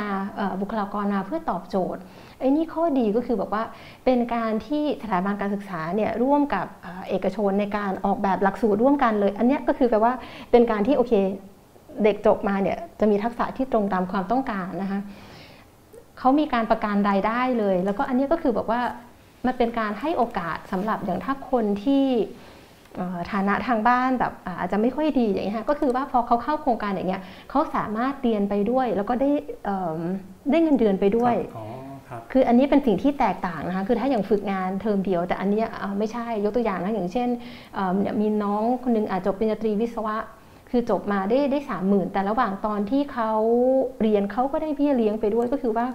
เขาเรียนไปด้วยทำงานไปด้วย ซึ่งจริงๆ มันเป็นโมเดลที่เห็นเลยค่ะว่า ถ้าหากว่าเราขยายสเกลของโครงการแบบนี้ไป ไปให้มากขึ้นนอกเหนือจากพื้นที่ EEC จะดีมาก แต่ข้อจำกัดของโครงการนี้ก็คือว่า คือเขาให้อย่างเช่นถ้าสมมติว่าให้แบบสถานประกอบการให้พนักงานไปฝึกอบรมนะคะบริษัทจ่ายค่าเรียนครึ่งหนึ่ง แล้วก็มันจะมีกองทุนของ EEC ที่สปอร์ตอีกครึ่งหนึ่ง ซึ่งเราพบเลยว่าตัวนี้แหละการที่นายจ้างออกค่าหลักสูตรฝึกอบรมแค่ครึ่งเดียว แล้วก็กองทุนเนี่ยออกอีกครึ่งหนึ่งสำนักงาน EEC ค่ะมันทำให้เป็นแรงจูงใจมากในการที่นายจ้างจะส่งลูกจ้างเข้าไปฝึกอบรม แต่ถ้าหากว่าใช้เป็นลักษณะแบอกว่าให้ไปลดหย่อนภาษี แม้ว่าปัจจุบันนะคะก็คือบอกว่าให้สานประกอบการสามารถลดหย่อนภาษีได้ 250%ได้สูงสุด 250%ถ้าหากว่าเราส่งพนักงานไปฝึกอบรม แต่ว่ามาตรการลดหย่อนภาษีมันมันไม่ได้เวิร์กได้ดีค่ะเพราะอะไร เพราะว่าถ้าหากว่ากิจการไม่มีกำไรก็คือไม่สามารถลดหย่อนภาษีได้ เพราะฉะนั้นก็คือบอกว่าจากโครงการนี้เราเห็นได้ชัดเลยว่าถ้าอยากจะให้คนไทยมีโอกาสในการเข้าถึงการศึกษามากขึ้น รัฐต้องคิดเรื่องของการเอาเงินไปสมทบ เรื่องของค่าเรียน สมทบนอกเหนือจากบอกว่าให้เรียนฟรีแล้วต้องเอาเงินไปสมทบ เวลาที่บอกว่าให้เขาเรียนไปด้วยทำงานไปด้วย เพื่อจูงใจให้สถานประกอบการเข้าร่วมกับโครงการพวกนี้มากขึ้นนะตอนนี้เรามีน้อยเกินไป ครับมีแนวทางปรับตัวไหนอีกไหมครับ นอกจากเรื่องของอการเรียนไปทำงานไปนะครับแล้วก็เรื่องของการเปิดหลักสูตรเรียนรู้ตลอดชีวิตอย่างมุกใช่ไหมครับ มีแนวทางไหนอีกไหมครับ ที่สถาบันการศึกษาจะสามารถพัฒนาได้ครับ หัวใจสำคัญเลยก็คือต้องไปสู่สิ่งที่เรียกว่าเป็นแบบการสร้างความรับผิดรับชอบก็คือว่าสถาบันการศึกษาต้องคือภาษาอังกฤษว่า accountability นะคะก็คือว่าต้องสอนทักษะที่ตรงตามความต้องการของตลาดให้ทันกับโลกใหม่ที่เปลี่ยนแปลงไป ซึ่งในต่างประเทศก็มีแบบ โมเดลเกี่ยวกับพวกนี้เยอะมากนะคะก็จะขอเล่าให้ฟังสักสามอันนะคะอันแรกก็คือเป็นโครงการ Generation อันนี้ที่เมืองไทยก็มีแล้วนะคะเป็นโครงการที่ของร่วมกันระหว่างกระทรวงอวแมคเคนซี่แล้วก็ Microsoft อันนี้ก็คือเป็นหลักสูตรระยะสั้น ข้อดีคืออะไรก็คือว่าเป็นการที่บอกว่านายจ้างร่วมออกแบบคัดเลือกคนเรียนที่มีความพร้อม มีการฝึกสอนเข้มข้นพ อฝึกสอนเข้มข้นทั้งเรื่องของทักษะงานแล้วเรื่องของทัศนคติด้วย แล้วก็พอแบบพอก่อนจะจบก็มีการจับคู่หางานให้ด้วย พอเข้าไปเรียนแล้วก็มีการสนับสนุนว่าอยากได้อะไรเพิ่มเติม มีการเก็บข้อมูลเรื่อง feedback อยู่ตลอด อันนี้มันทำให้แบบเขาประสบความสำเร็จจริงๆก็ทำหลายหลายประเทศทั่วโลกค่ะตอนนี้น่าจะมีประมาณสัก 20 ประเทศ ประเทศไทยเพิ่งเริ่ม อันนี้เป็นโครงการที่ดีที่เห็นว่ามันต้องทำให้ครบ loop แบบนี้ อย่างถ้าเราเห็นสถาบันการศึกษาของไทยอะ มันยังไม่ได้เป็นแบบนี้โมเดลอีกอันหนึ่งนะคะ ซึ่งน่าสนใจมากเป็นโมเดลที่เป็นของมหาวิทยาลัยเพอร์ดิวนะคะเขามีสิ่งที่เราเรียกว่าสัญญาแบ่งรายได้ หรือว่า income share agreement อันนี้ก็คือเป็น เรียกว่าเป็นแนวคิดที่มันสะท้อนว่าสถาบันอุดมศึกษาเนี่ยเขาคิดเรื่องของการสร้างความรับผิดรับชอบ เพราะว่าโมเดลนี้ก็คือบอกว่าให้เรียนไปก่อน อย่างที่เราทราบค่าเรียนในอเมริกาเนี่ยแพงมาก อันนี้ก็คือบอกให้เรียนไปก่อน พอทำงานอพอทำงานแล้วค่อยจ่ายคืนเป็นระยะเวลา 10 ปี ซึ่งมันหมายความว่าถ้าหากว่าบัณฑิตจากเพอร์ดูจบไปแล้วแล้วรายได้น้อย อาจจะส่งเงินได้ได้ได้ไม่เพียงพอกับค่าเรียนครับซึ่งมันก็สะท้อนว่าไปว่าเขาต้องสอนให้ดีอะเด็กจะได้มีรายได้เยอะครับเพื่อที่จะแบบมีเงินมาจ่ายค่าเรียน อันนี้ก็คือเป็นตัวอย่างนะคะว่าครับ เป็นการที่มหาวิทยาลัยบอกเลยบอกว่าโอเคเรียนไปก่อนพอจบแล้วค่อยจ่ายค่าเรียน หรืออีกอันหนึ่งนะคะซึ่งน่าสนใจมาก เป็นเอิ่มของที่เป็นสตาร์ทอัพนะคะเป็น Lambda School อันนี้ก็คือเป็นเรื่องของการสร้างความรับผิดชอบไปอีก step หนึ่งก็คือบอกว่าถ้าไม่ได้งานดีไม่ต้องมีค่าเรียนเลยอ๋อครับอันนี้ไปไกลกว่านั้นอีก ก็คือบอกว่าถ้าหากว่าเอ่อไม่ได้รายได้สูงถึง 50,000 เหรียญต่อปี ไม่ต้องจ่ายค่าเรียน คืออมครับ อันนี้ยิ่งมีการประกันรายได้อีกว่าถ้าไม่ถึงเอ่อไม่ถึง 50,000เหรียญอ่ารายได้ไม่ถึง 50,000เหรียญต่อปีไม่ต้องจ่าย ซึ่งมันมันข้อดีก็คือบอกว่าถ้าหากว่าคนคนเรียนเนี่ยหางานไม่ได้คนสอนก็อยู่ไม่ได้ เพราะฉะนั้นก็คือมันหมายความว่าเขาต้องมีความรับผิดรับชอบกับผู้ครับเรียนไอ้โมเดลเนี้ยมันจะไปได้ดีหรือไม่ดีเราจะเห็นเลยว่ามันต้องขึ้นอยู่กับคุณภาพของการสอน ถ้าหากว่าเขาใส่ใจเรื่องคุณภาพของการสอนทำให้เด็กที่ออกไปเนี่ยเอ่อมีรายได้สูง ถึง 50,000 เหรียญต่อปีเนี่ยเขาก็จะได้เงินในการที่ค่าเล่าเรียน อันนี้ก็คือเป็นสิ่งที่เห็นเลยว่าโมเดลในต่างประเทศมันไปเป็นแบบนี้ ครับ ครับอ่าครับก็เท่าที่พี่ป้อมพูดมานี่ก็คือประเด็นสำคัญเลยที่ทางสถาบันการศึกษาในไทยเนี่ยจะต้อง พัฒนาให้ได้ในอนาคตก็คือเรื่องของความรับผิดรับชอบกับผู้เรียนนะครับไม่คือไม่ใช่ว่าเอ่อผู้เรียนเรียนจบไปแล้วแล้วก็ปล่อยลอยตามยถากรรมอันนี้ไม่ใช่นะครับก็มันเป็นการสร้างคอมมิชเมนต์ว่าเอ่อสถาบันการศึกษาคุณเนี่ยคุณจะต้องทำให้เอ่อคนของคุณเนี่ยออกไปมีงานที่ดีให้ได้ เป็นแรงงานที่ดีให้ได้นะครับเนี่ยเป็นการสร้างคอมมิชเมนต์ซึ่งน่าสนใจมาก ซึ่งเอ่อเราก็อยากเห็นนะครับในไทยที่ไปถึงขั้นนั้นได้ค่ะนะครับอะเราพูดถึง เรื่องของแรงงานไปแล้วนะครับ พูดถึงอ่าเรื่องของแรงงานที่ควรจะมี mindset ในการอ่าพัฒนาตัวเองนะครับ พูดถึงอีกตัวละครหนึ่งก็คือสถาบันการศึกษาไปแล้วว่าอะควรจะมีการปรับตัวไปในทิศทางไหนนะครับ แล้วก็ยังเหลืออีกตัวละครหนึ่งครับพี่ป้อมที่พี่ป้อมได้เปรยไว้นิดนึงแล้วก็คือภาครัฐนะครับ ภาครัฐเนี่ยจริง ๆสำคัญมากนะครับคือคือท่ามกลางขนาดเนี้ยคือเราต้องการแรงงานที่มีทักษะเอ่อ up skill มากขึ้นนะครับภาครัฐเนี่ยสำคัญ นะฮะแล้วก็เลยถามพี่ป้อมต่อนะฮะว่าแล้วภาครัฐในไทยตอนเนี้ยท่ามกลางสถานการณ์โลกที่มันมันเป็นอย่างนี้ยครับ ภาครัฐในไทยนโยบายในการพัฒนาทักษะคนเนี่ยถือว่าเอ่อทำได้ดีขนาดไหน หรือว่าเพียงพอหรือยังครับ อย่างที่บอกเขาไม่เพียงพอหรอกครับเพราะว่าอย่างเราเองเราไม่มาทักษะเราต้องเรียนรู้ตลอดค่ะแต่ถามว่าไอ้ระบบนิเวศของภาครัฐตอนนี้เนี่ยมันเอื้อไหม มันไม่ได้เอื้อครับคือสมมุติว่าอย่างแบบอะเราเป็นมอเตอร์ไซค์รับจ้าง แล้วเราอยากจะมีโอกาสในการที่จะแบบเรียนรู้ทักษะ เราสามารถที่จะแบบไปเรียนรู้ทักษะนั้นได้ไหม ถ้าเราต้องแบบออกเงินเองเราก็คงคิดเยอะ ขณะที่ในต่างประเทศเนี่ยเขามีการให้คูปองฝึกทักษะ ยกตัวอย่างเช่นอย่างสิงคโปร์นะคะก็คือว่าถ้าอ่าน้องอายุ 25 ปีขึ้นไปเอ่อคือคนสิงคโปร์เอ่อที่อายุ 25 ปีขึ้นไป เขาได้สิ่งที่เรียกว่าเป็นเครดิต voucher 500 เหรียญสิงคโปร์ในการที่เขาจะแบบไปเลือกเรียนทักษะอะไรก็ได้ ในสิ่งที่ทำให้เขาคิดว่าจะทำให้เขาได้รายได้ดี แล้วจะเห็นได้ว่ารัฐบาลเขา move ได้เร็วมากก็คือแบบพอโควิด ไปกว่านั้นอีกก็คือว่าถ้าคนออายุ 25 ถึง 40 ปี ได้ on top ไปอีกเอ่อ500 เหรียญสิงคโปร์ในการไปเรียนทักษะที่มันจะเปลี่ยนแปลงไป แล้วพออายุบอกว่า40 ขึ้นไปเขาเห็นละ พวกนี้เป็นเรียกว่าเป็นวัยกลางคน ซึ่งอาจจะปรับตัวได้ยาก ให้เงิน on top ไปอีก อีก 500 เหรียญก็คือถ้า 40 ปีขึ้นไปได้พันหนึ่งครับแต่ถ้า 25ถึง40น่ะเอิ่มได้เพิ่มอีก 500 เหรียญในช่วงโควิด อันนี้เห็นเลยว่ามันเป็นมันเป็นการเรียกว่า reaction ของรัฐที่มันเร็วค่ะพอโลกมันเปลี่ยนเขาก็ทำหรืออย่างเคสอย่างของเอิ่มอังกฤษก็เช่นเดียวกันค่ะเขาก็มีการเอ่อส่งเสริมที่บอกว่าอาพอช่วงโควิด ก็เห็นเลยว่าคนตกงานกันมาก แล้วเขาก็เห็นแล้วว่าคนที่เป็นกลุ่มเปราะบางก็คือว่าคนที่ยังไม่จบมปลาย สิ่งที่เขาทำก็คือว่า โอเคอะคนที่อายุ 19 ปีขึ้นไป ยังไม่จบมปลายหรือว่าปวช ให้เข้าไปเรียนได้ฟรี อันนี้ก็คือสิ่งที่เห็นเลยว่าเขามองกลุ่มเป้าหมายว่าใครที่จะได้รับผลกระทบในทางลบมากที่สุด แล้วเขาก็ให้ความเอิ่มช่วยเหลือไปที่กลุ่มนั้น แต่ของประเทศไทยนโยบายของเรามันยังเป็นการเฉพาะหน้ามาก เราไม่ได้มองครับเรื่องของระยะยาว คือไม่ได้บอกว่าเอิ่มมาตรการระยะสั้นไม่สำคัญนะคะการที่ ต้องให้เงินช่วยเหลืออในสภาวะที่เขาทำงานไม่ได้ อย่างเช่น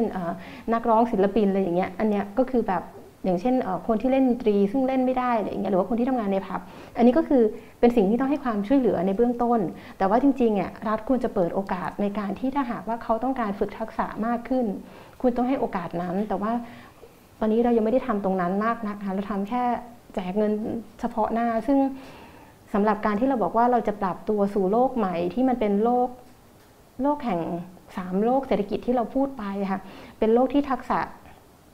มันเปลี่ยนแปลงเร็วแล้วก็หลากหลายเนี่ยภาครัฐก็ต้องปรับตัวให้เร็วแล้วก็หลากหลายด้วย แต่เรายังเห็นว่ายังทำได้ไม่ไม่ดีพอค่ะครับแล้วถ้าภาครัฐไทยจะทำเนี่ยมีข้อเสนอแนะยังไงไหมครับ ในเชิงนโยบายค่ะ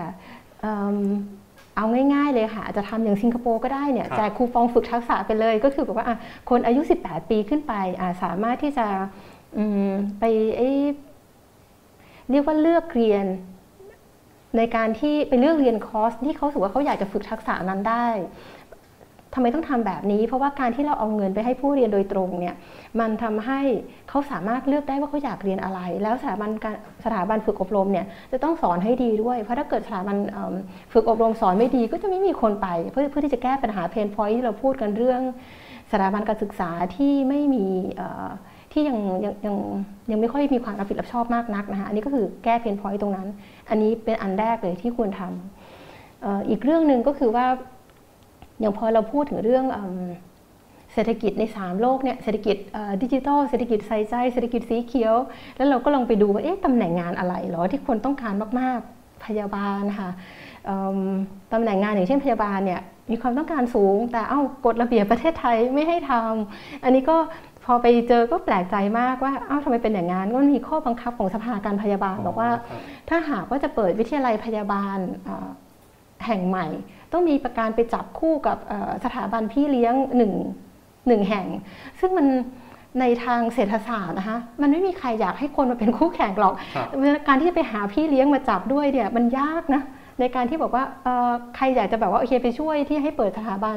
การศึกษาอันใหม่นะอันนี้เป็นข้อบังคับของสภาการพยาบาล ซึ่ง มันมันมันเป็นการกีดการรายใหม่ที่เข้ามานะซึ่งก็เข้าใจว่าอาจจะแบบโอเค อยากจะควบคุมคุณภาพ แต่จริงๆมันก็มีวิธีอื่นที่สามารถควบคุมคุณภาพได้ โดยที่ไม่ต้องไปเป็นข้อบังคับของสภาการพยาบาลบอกว่าจะเปิดพิทยาลัยพยาบาลหนึ่งแห่งต้องไปจับคู่กับสถาบันพี่เลี้ยงหนึ่งแห่ง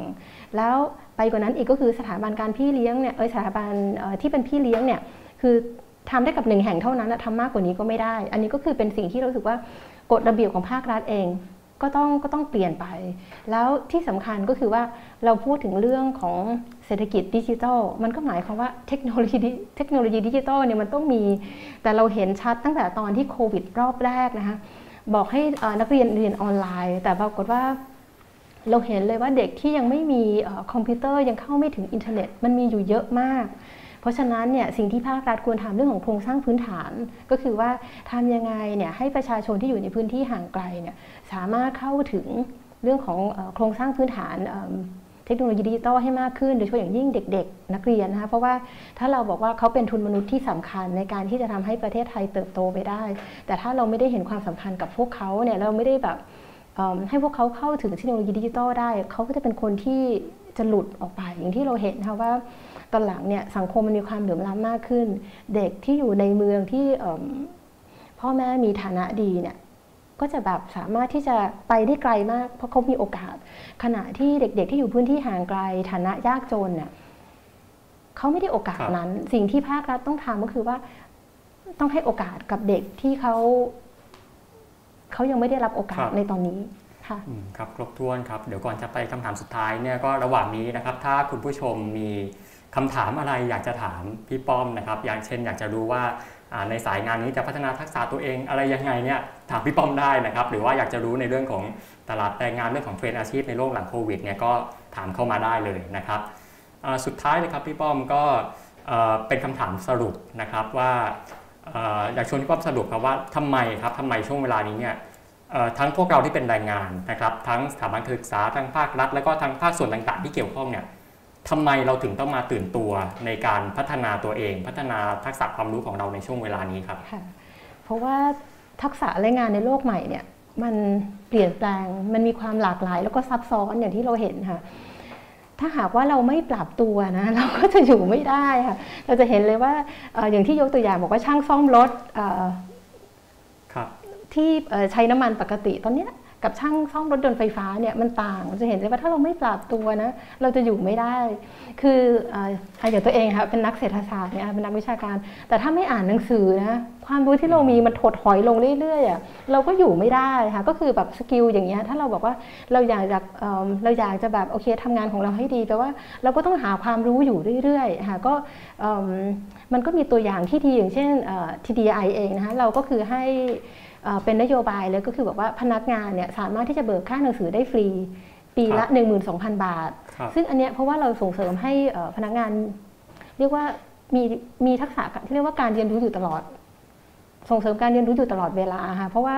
ยิ่งถ้าหากเราทำงานที่ต้องอยู่กับคอนเทนต์แบบเนี้ยแล้วเราไม่อ่านหนังสือนะแปลว่าอาหารเราไม่มีอาหารสมองเราไม่มีอะอันนี้ก็คือเป็นตัวอย่างเลยว่า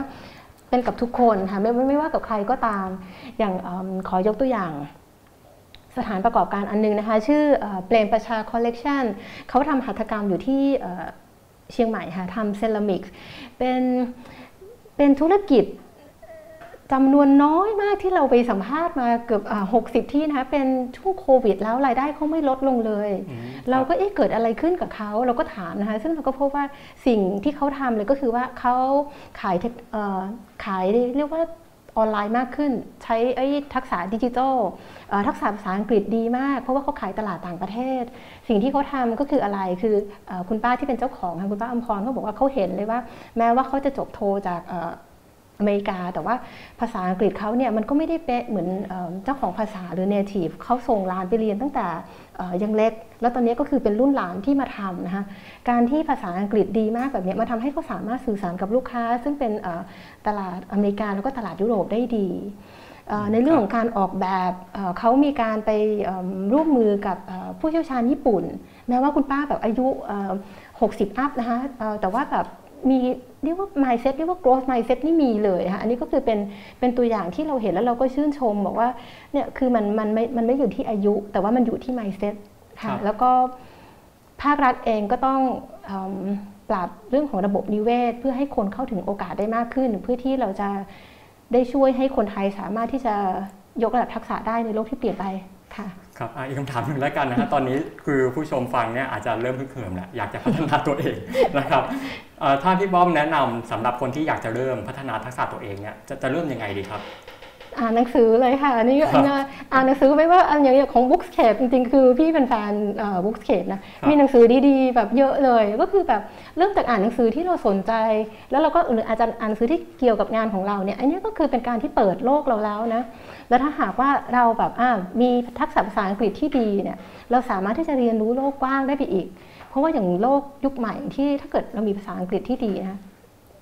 แค่ search เราก็รู้อะไรมากมายอะเพราะนั้นสิ่งที่เราควรทำก็คือว่าเริ่มเรียนรู้จากตัวเราเนี่ยแหละเรียนรู้ด้วยตัวเอง แต่ว่าถ้าหากว่าเราต้องการสนใจเรียนรู้ออนไลน์ มีคอร์สเยอะมากที่ฟรีนะคะ เอายกตัวอย่างนะคะอย่างสมมติว่าอ่าพี่อยากรู้อืมสมมติแคลคูลัสเราทิ้งไปนานแล้วเราก็เอยเออแบบเอ๊ะเกิดอะไรขึ้นเวลาเราเห็นโจทย์อะไรบางอย่าง สิ่งที่ทำเอาเข้าไปขานอะคาเดมี่เรียนฟรีด้วย อันนี้ก็คือเป็นตัวอย่างเลยว่า ความรู้มันมีอยู่ทั่วไปที่ครับเราสามารถหาได้ แต่สิ่งที่สำคัญมากก็คือว่า mindset ของเราเนี่ยครับก็คือว่าเราต้องเรียนรู้อยู่ตลอดเวลาครับครับเดี๋ยวตอนนี้มีคำถามจากทางบ้านมาแล้วนะครับ มีอยู่ 4คำถามนะครับอะคำถามแรกเลยนะครับ นักเรียนสายสังคมศาสตร์อยู่ตรงไหนในตลาดอืมแรงงานอนาคตครับ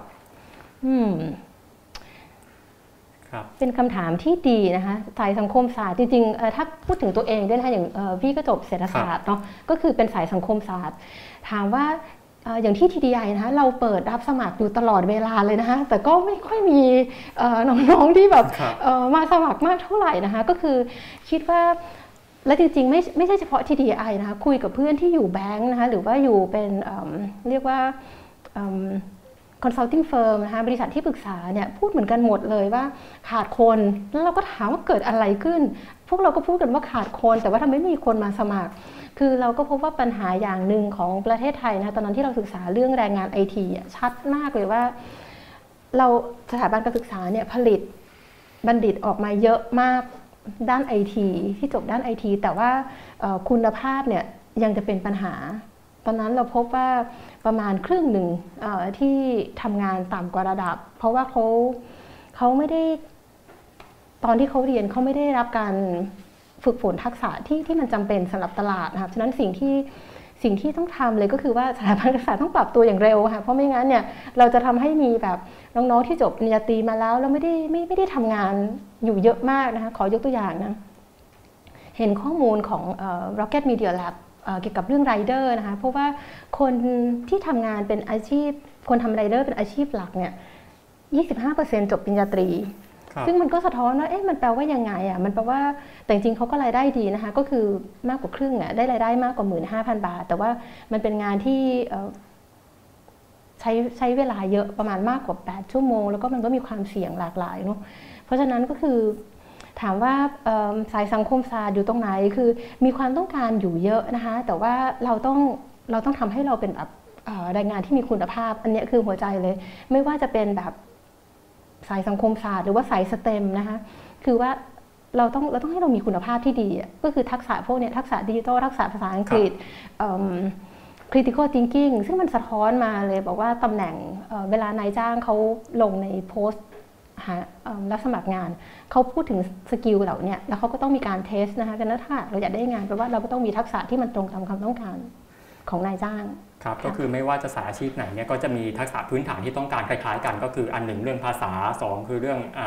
multi-skill นะครับก็ทำได้หลายอย่างแล้วก็3ก็คือ soft skill ทั่วไปเรื่องการทำงานเป็นทีมเรื่องความคิดสร้างสรรค์ต่างๆเนี่ยคือไม่ว่าจะสายสังคมศาสตร์สายวิทย์หรือสายไหนเนี่ยก็จะคล้ายๆกันในตรงนี้นะครับ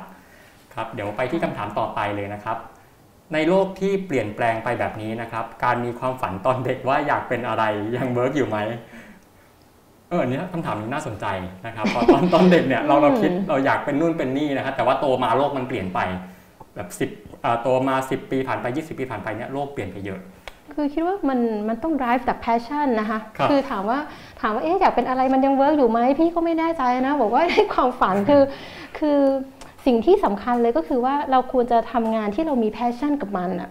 เพราะว่าเราจะเห็นเลยว่าโลกหลังโควิดเนี่ย มันเป็นงานที่แบบนายจ้างพูดกันเป็นสิ่งเดียวกันเลยบอกว่าต้องการความเป็นมืออาชีพอืมันหมายความว่าอะไรบอกว่าเราต้องมีความเป๊ะมากขึ้นกับงานอะ่ะก็คือบอกว่า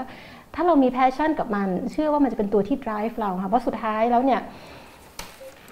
ยิ่งถ้าหากบอกว่ามันเป็นงานที่เป็นความฝันของเราเรามี passion นะเราจะสามารถไปได้ค่ะเพราะว่าสุดท้ายแล้วคนที่จะ drive ก็คือตัวเราเอง คือคนที่เป็นแบบพี่ๆที่ทำงานหรือว่าหัวหน้างานเราเนี่ยยังไงก็ไม่สามารถจะทำให้เกิด คือเขาช่วยได้ในการสร้าง passion แต่ว่าตัวเราเองอะ่ะมันต้องสร้างความฮึกเหิมมันต้องมี growth mindset อันนี้สิ่งที่เป็นทักษะที่สำคัญมาก ๆ ในโลกที่เปลี่ยนไปนะคะอืมครับค่ะครับเชิญคำถามต่อไปเลยครับ ครับช่วงโควิดที่ผ่านมาครับ ประเทศไทยมีปัญหาเรื่องการขาดแคลนแรงงานนะครับ เพราะว่าปิดประเทศ แล้วก็รวมถึงว่าแรงงานก็ไม่ได้กลับมานะครับ ซึ่งแล้วก็งานที่คนต่างชาติมาทำเนี่ยส่วนใหญ่ก็จะเป็นงานที่คนไทย ไม่ทำนะครับ เพราะว่าอาจจะเป็นงานไร้ทักษะและก็ได้ค่าจ้างน้อยนะครับ ถามว่าในอนาคตเนี้ยประเด็นนี้จะเคลื่อนต่อไปยังไงครับเท่าที่คุยกับภาคธุรกิจนะคะมันจะเป็นไปได้ 2 แบบค่ะคือถ้าภาคธุรกิจที่เขาสายป่านยาวเนี่ยเขาก็จะใช้ออโตเมชันมากขึ้น เพราะว่างานอย่างพวกที่ถ้าเป็นใช้แรงงานอย่างเงี้ยเขาก็เอาใช้ออโตเมชันไม่ติดโควิดด้วยอะไรเงี้ยเป็นจังหวะเลยในการที่เปลี่ยนขณะที่ ธุรกิจอีกกลุ่มหนึ่งซึ่งสายป่านสั้น แล้วเขาเขาไม่สามารถเป็นลงทุนได้แบบนั้นเนี่ยอันเนี้ยที่ที่จะมีปัญหาค่ะก็คือแบบจะต้องขึ้นอยู่กับการเข้ามาของรายงานแต่จริง ๆ แล้วนี่ก็คือเป็นคำถามที่ดีนะคะว่าภาครัฐอะจริง ๆ มันควรเป็นจังหวะนะที่แบบว่าควรจะให้การสนับสนุน เช่นช่วยออกบางส่วนในการที่จะช่วยให้ภาคธุรกิจเนี่ยมีการเปลี่ยนผ่านไปสู่การใช้เทคโนโลยีดิจิทัลแล้วก็อัตโนมัติมากขึ้น หลายประเทศเขาก็ทำกันนะคะอย่างเช่นนิวซีแลนด์อย่างเงี้ยให้เงินสนับสนับสนุนเลย บอกว่าให้ธุรกิจเนี่ย transform ไปสู่การใช้เทคโนโลยีดิจิทัล ซึ่งจริงๆ เราเรียนรู้ได้จากหลาย ๆ ประเทศในขณะเดียวกันเราก็มาดูบริบทของไทยว่าอะไรที่มันเข้ากับเราแล้วเราก็ทำเนี่ยนะก็คือบอกว่ารัฐก็เช่นเดียวกันค่ะ รัฐก็ต้องปรับตัวไปไม่ใช่เฉพาะประชาชนนะคะก็คิดว่าทุกคนค่ะไม่ว่าจะเป็นประชาชน สถาบันการศึกษาหรือว่าภาครัฐ เราต้องปรับตัวค่ะเพราะว่าถ้าหากว่าเราปล่อยให้เพียงแค่ประชาชน try to survive บอกว่าปรับตัวแต่ผู้เดียวมันยากมาก ยิ่งคนที่หากเขาไม่ค่อยมีโอกาสเนี่ยภาครัฐยิ่งต้องเข้าไปสร้างโอกาสให้เขามากขึ้น โดยการสร้างระบบนิเวศที่มันเอื้อค่ะครับคำถามต่อไปเลยครับ รัฐควรดูแลคนที่ปรับตัวไม่ได้อย่างไรนะครับ นักวิชาการหลายคนเสนอ UBI เห็นด้วยหรือเปล่านะครับ UBI เนี่ยคือ Universal Basic Income นะครับก็คือการให้สวัสดิการแบบทั่วหน้าครับพี่ป้อมเห็นด้วยไหมคำคถารัมบนี้เอ่อลึกนะคะคือคือเราก็ต้องดูว่าเรามีรายได้เพียงพอกับการที่เราจะทำให้เกิด UBI หรือเปล่านะคะคือส่วนตัวแล้วเนี่ยคือถ้าหากว่าเรามีการวางแผนดีๆนะคะแล้วเราทำให้เกิดสิ่งที่เรียกว่า UBI อะมันจะเป็นสิ่งที่ดีแต่ว่าเอิ่มมันต้องเข้าไปดูอะค่ะว่ารายได้ของเราตัวนี้อะมันมันเพียงพอไหม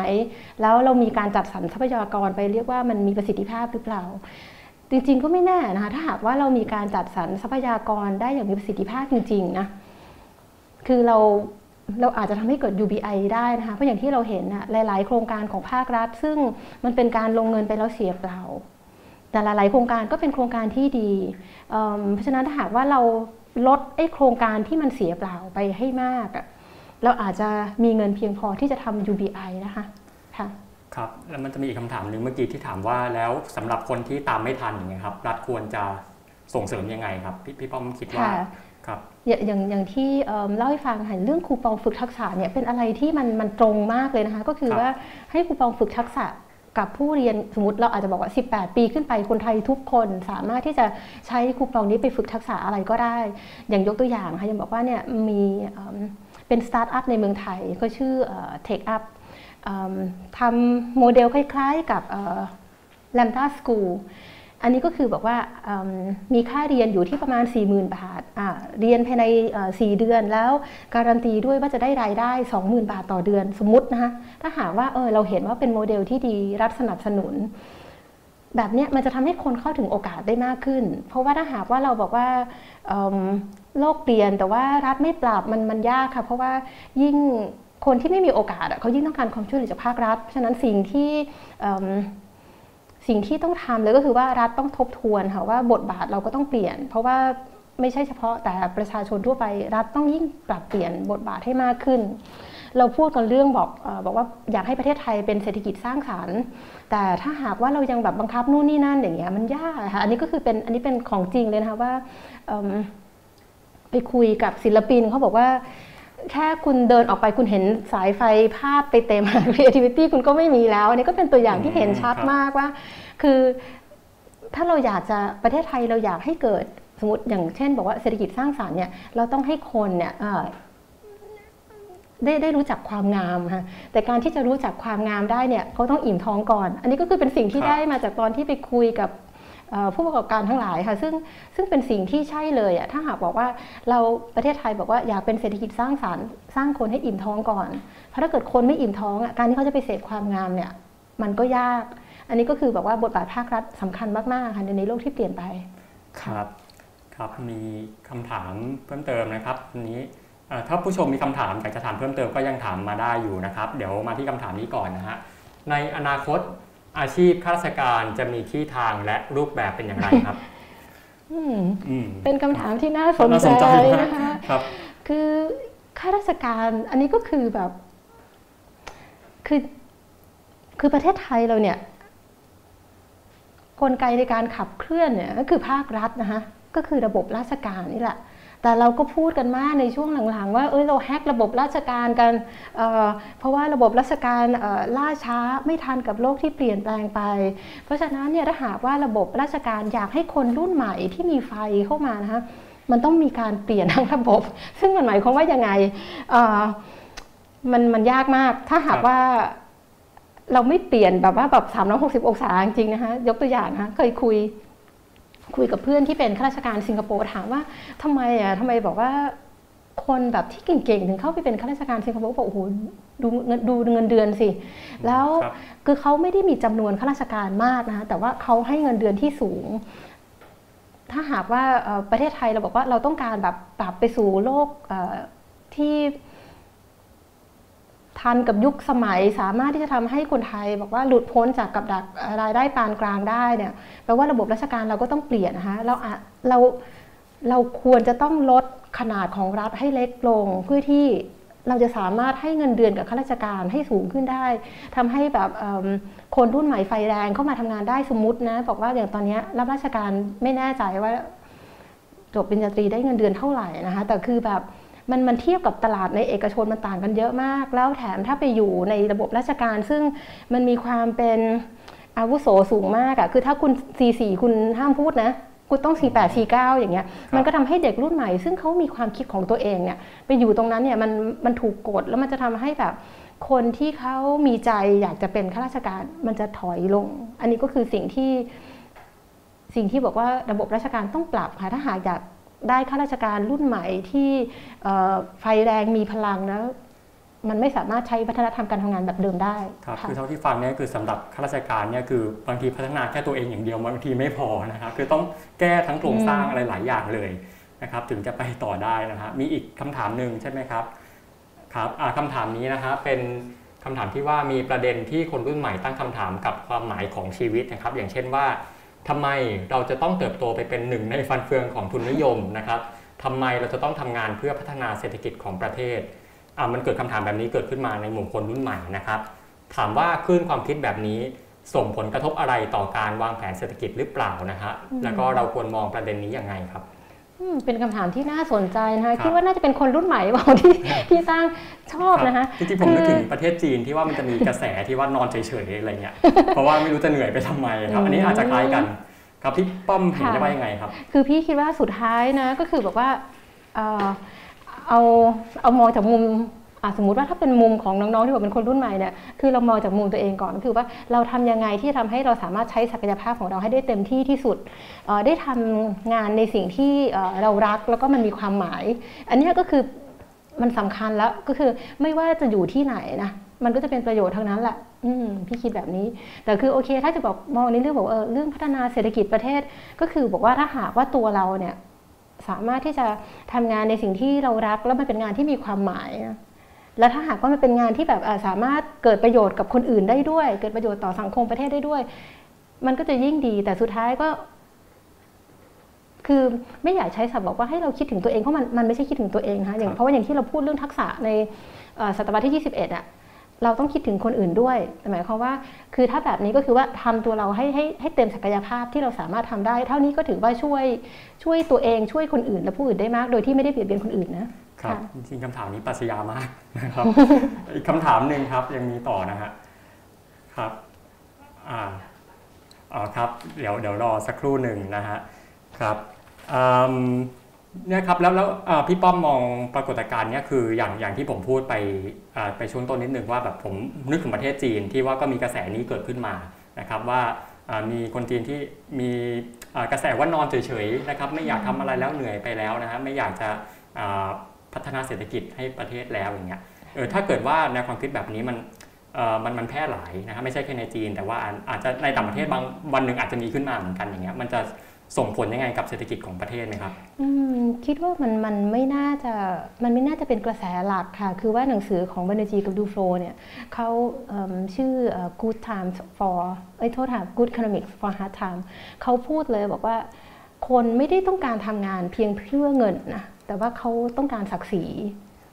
เพราะฉะนั้นก็คือไม่ไม่คิดว่าคือกระแสหลักค่ะก็คือว่าถ้าสมมุติว่ามีคนให้ให้เงินเราอยู่เฉยๆ แล้วเราไม่ได้สร้างประโยชน์อะไร เราไม่ได้มีการเรียนรู้อะไร มันคิดว่าไม่คิดว่าไม่ใช่กระแสหลักค่ะมันอาจจะเป็นแบบส่วนน้อยนะ แต่ว่าอย่างงานศึกษานั้นเนี่ยคือเขาดูแม้แต่ประเทศที่ยากจนเนี่ยก็เป็นแบบนั้นค่ะว่าคนไม่ได้ต้องการที่จะแบบว่าได้แบบเสร็จเงินจากรัฐ แต่สิ่งที่คนต้องการก็คือว่างานที่ทำให้ตัวเองมีศักดิ์ศรี ครับน่าสนใจมากครับ อีกคำถามหนึ่งครับพี่ป้อมอขอสอบถามนะครับอ๋อเป็นเด็กม .5 นะครับ ตอนนี้ผมอยู่ม .5 สนใจเรื่องการเงินนะครับกำลังจะเข้าคณะบริหารสาขาการเงินและธนาคาร แต่มีข่าวว่า AI กับระบบควอนตัมคอมพิวติ้งจะเข้ามาแทนผม ผมยังควรเรียนสาขานี้อยู่ไหมครับนะครับ เพราะว่าคือน้องก็บอกว่าน้องอยากเป็นนักลงทุนสาย value investor นะครับ พี่ป้อมแนะนำยังไงครับค่ะเอาจากเท่าที่พี่อ่านมาเน้องก็คือบอกว่าพี่ก็ไม่ใช่ว่ารู้หมดนะ แต่ถ้าคือแบบจากเห็นคำถามแบบนี้คิดว่าคิดว่าน่าสนใจนะคะ เพราะว่ามีเพื่อนที่ทำแบบนี้รายได้ดีมาก คือ AI กับไอ้ quantum computing มันเข้ามาช่วยได้ส่วนหนึ่งมันเป็นเพียง tool ค่ะแต่สุดท้ายแล้วแบบคนที่จะบอกว่าให้มันทำอะไรก็คือเรานั่นแหละแล้วที่หาว่าเราแบบเรามีทักษะที่มันแบบเกี่ยวกับเรื่อง ของทักษะทางการเงินอย่างเงี้ยแล้วเราเป็นคนบอกว่าไอ้นั่นอย่างที่บอกค่ะ ตัวตัวไอ้ key player ก็คือเราส่วนไอ้เรื่อง AI เรื่อง quantum computing มันเป็นเพียงแค่เครื่องมือ ต่อให้เครื่องมือแบบมันดีขนาดไหนอะแต่ว่าถ้าหากว่ามันไม่มีคนใส่คำสั่งไปแต่ตอนแรกมันก็ทำไม่ได้หรอก สิ่งที่เราต้องทำก็คือว่าทำยังไงให้เรามีมีทักษะในสิ่งที่ AI กับควอนตัมคอมพิวติ้งทำไม่ได้ ก็คืออย่างเช่นอย่างที่เราคุยกันทั้งหลายนะคะทักษะในศตวรรษที่ 21 ทั้งหลาย หรือทักษะเรื่องของ critical thinking เรื่องของทักษะเรื่องของ creativity อย่างเงี้ยความคิดสร้างสารรค์ อันเนี้ยอย่างสมมติว่าโจทย์สาขาการเงินเนี่ยโจทย์มันไม่ได้มี pattern เดียวหรอกพี่เชื่ออย่างนั้นนะคะว่าแบบมันไม่ใช่ว่าเป็นแบบเดิมตลอดต่อให้มันมีสักร้อยแบบ มันก็อยู่อย่างนั้นแหละ แต่มันอาจจะมี pattern อะไรซึ่งแบบ AI หรือว่า quantum computing ก็ยังไม่เคยเรียนรู้กับ pattern แบบนั้น แล้วมัน สิ่งที่เราต้องทำก็คือว่ามันต้องมีทักษะที่ AI แล้วก็ quantum computing ไม่มี แต่ถามว่าเป็นเป็นอาชีพที่ยังเซ็กซี่อยู่ไหมเซ็กซี่อยู่ค่ะมีเพื่อนอยู่ต่างประเทศด้วยรายได้ดีมากค่ะอืมครับก็คือฟังจากพี่ป้อมก็คือว่าโอเค AI เข้ามาก็จริง ซึ่งในงานบางอย่างเนี่ยโอเค AI จะเข้ามาแทน แต่ว่ามันก็จะมีงานอีกหลายอย่างที่ว่ามันต้องเป็นคนเท่านั้นที่จะทำได้นะครับแล้วอนาคตเนี่ยก็อาจจะเป็นเชิงว่า ก็จะเป็นการที่คนทำงานร่วมกับ AI คือคนก็ไม่ได้ว่าหายไปทีเดียวนะครับเพราะฉะนั้นน้องม .5 นะครับก็ไม่ไม่ต้องท้อนะฮะก็ถ้ามีแพชชั่นในงานด้านนี้ก็ ยังลุยต่อได้นะครับอย่างอย่างที่บอกค่ะบอกว่าทักษะในโลกใหม่ มันต้องมีความหลากหลาย แล้วก็ซับซ้อนเพราะฉะนั้นเนี่ยน้องรู้ลึกเรื่องเดียวก็ไม่พอนะคะอย่างที่อย่างที่เราพูดกันบอกว่าเป็นทักษะแบบตัวไอรู้ลึกอย่างเดียวไม่พอ มันต้องรู้ลึกรู้ว่ามีทักษะการคิดวิเคราะห์สังเคราะห์ทั้งหลายเนี่ยพวกนี้จะทำให้บอกว่าน้องสามารถเป็นแบบว่านักการเงินที่เรียกว่าโดดเด่นได้อะคือมันต้องมีทักษะที่หลากหลายอันนี้คือหัวใจสำคัญครับครับขอบคุณครับ เดี๋ยวก่อนปิดรายการนะครับ วันนี้เรามีโปรโมทรายการให้ติดตามกันต่อเล็กน้อยนะครับ ในวันพรุ่งนี้นะครับวันที่ 9 ธันวาคมนะครับ เวลา 2 ทุ่มตรงนะครับ เราจะมีรายการ Public Forum ในหัวข้อจินตนาการใหม่ระบบยุติธรรมไทยนะครับ ซึ่งผู้ร่วมเสวนาเนี่ยก็โอ้โหเบอร์ใหญ่ทั้งนั้นเลยนะฮะมีทั้งศาสตราจารย์ กิติคุณดรธงชัย วินิจจกุลนะครับดรนายแพทย์โกมาจึงเสถียรทรัพย์นะครับ นายแพทย์ประเสริฐผลิตผลการพิมพ์นะฮะแล้วก็ท่านสุดท้ายก็คือคุณสัตฤนีสัตฤนีอัชวานันทกุลนะครับ ก็สามารถติดตามกันได้ในวันพรุ่งนี้2ทุ่มตรงนะครับครับมีรายการเดียวใช่ไหมครับ ที่ให้โปรโมทนะครับ ก็สำหรับวันนี้ต้องขอขอบคุณพี่ป้อมดรดรเสาวรัตน์ที่มาพูดคุยกันในวันนี้นะครับ ขอบคุณนะครับ ค่ะยินดีค่ะ ครับแล้ววันนี้ทางรายการวันโอวันวันออนวันก็ขอลาไปก่อนนะครับสำหรับตอนหน้าจะเป็นเรื่องอะไรก็สามารถติดตามกันได้ทางแฟนเพจ Facebook ของ d 1 0 1 w o r l d นะครับสำหรับวันนี้สวัสดีครับ